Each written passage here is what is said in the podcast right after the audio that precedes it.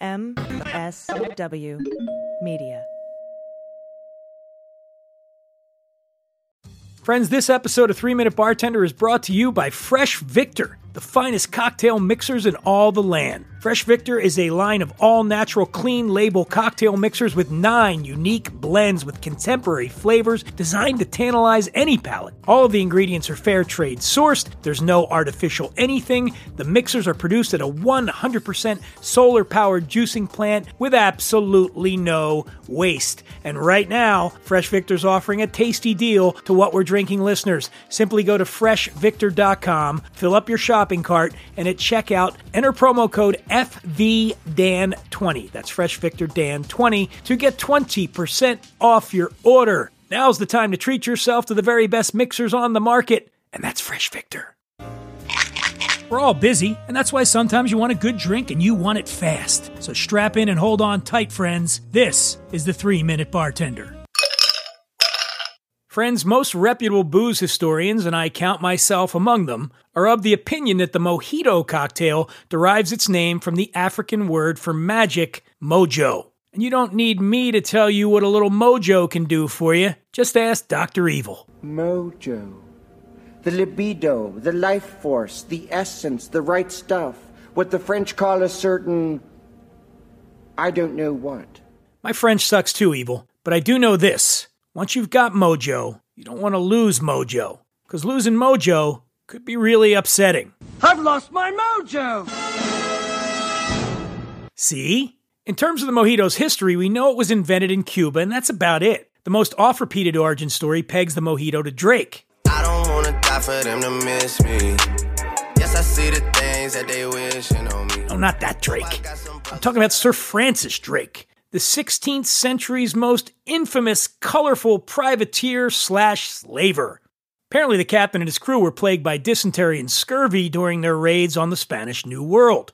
In Cuba, they discovered a crude form of rum, lime, sugar, and mint and called it a cure, at least a cure for the terrible affliction of sobriety. Like all things regarding colonization of the New World, the reality is likely far more unpleasant. And if you're curious about the mojito's fabled curative powers, bear in mind that Drake died of dysentery in 1596. Couldn't have happened to a nicer slaver. History lesson aside, the mojito is a quintessential warm weather cocktail, an invigorating combination of grog and garden, served with Caribbean flair. And since spring is just around the corner, let's whip one up, shall we?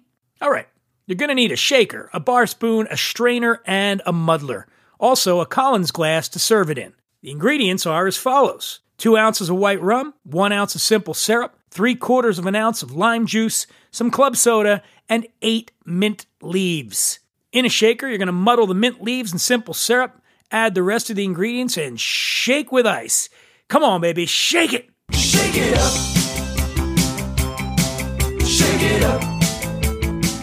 Strain into a crushed ice filled Collins glass, top with club soda, and garnish with a mint sprig. If you're looking to shake the recipe up a little, well, there are a few popular variations of the mojito. In Havana, for instance, lemon juice is often used in lieu of lime. If you find this version too sweet, add some bitters. Use coconut rum instead of white rum, and you've got a cojito. A dirty mojito calls for gold rum instead of white rum. And if you don't use any alcohol at all, well, that's a no-hito. And that's just sad. Now, I know what you're thinking. You're thinking, Dan, the mojito was invented in Cuba. Surely there's an Ernest Hemingway connection. And you're right, there is. Legend has it that the mojito was old Papa's favorite drink, and that he regularly tossed one or twenty back at his favorite bar, La Bodeguita del Medio, in Havana. Indeed, to this day, a note hangs on the wall of that very bar in Hemingway's handwriting proclaiming his love for the mojito. People have been flocking there for decades just to see it. Funny thing though, turns out the note is bullshit. That's right, a fake. A big lie, if you will. No! God, please, no! No! No! You see, back in the early 1950s, business was slow at La Bodeguita, and the owners decided to create a little buzz by piggybacking on the enormous fame of their most celebrated patron. They scribbled, Mi mojito un la bodita. I'm messing this up. On a piece of paper, they forged Hemingway's signature, and suddenly business went boom like a shotgun blast to the head. Too soon? By the way, what I find most shocking about this isn't that they got away with the forgery, it's that once upon a time, a writer could be really famous and have tons of followers. Kind of like Huda Kattan or Dan Bilzerian. But that's what I'm saying. But authenticity, you know what I mean? Like, Right. and these guys are like posted chicks. I'm not fucking. Like, I'm not posting girls. I'm not fucking. And you thought the old man in the sea was profound.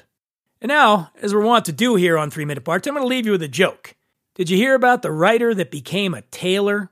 He had to make an earnest living the Hemingway. I know, I know. I invite you to follow me on Instagram at the Imbiber, also on Twitter at the Imbiber, and the podcast is at WWD underscore podcast on Instagram.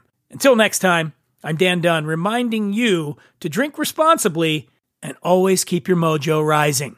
Yeah, baby.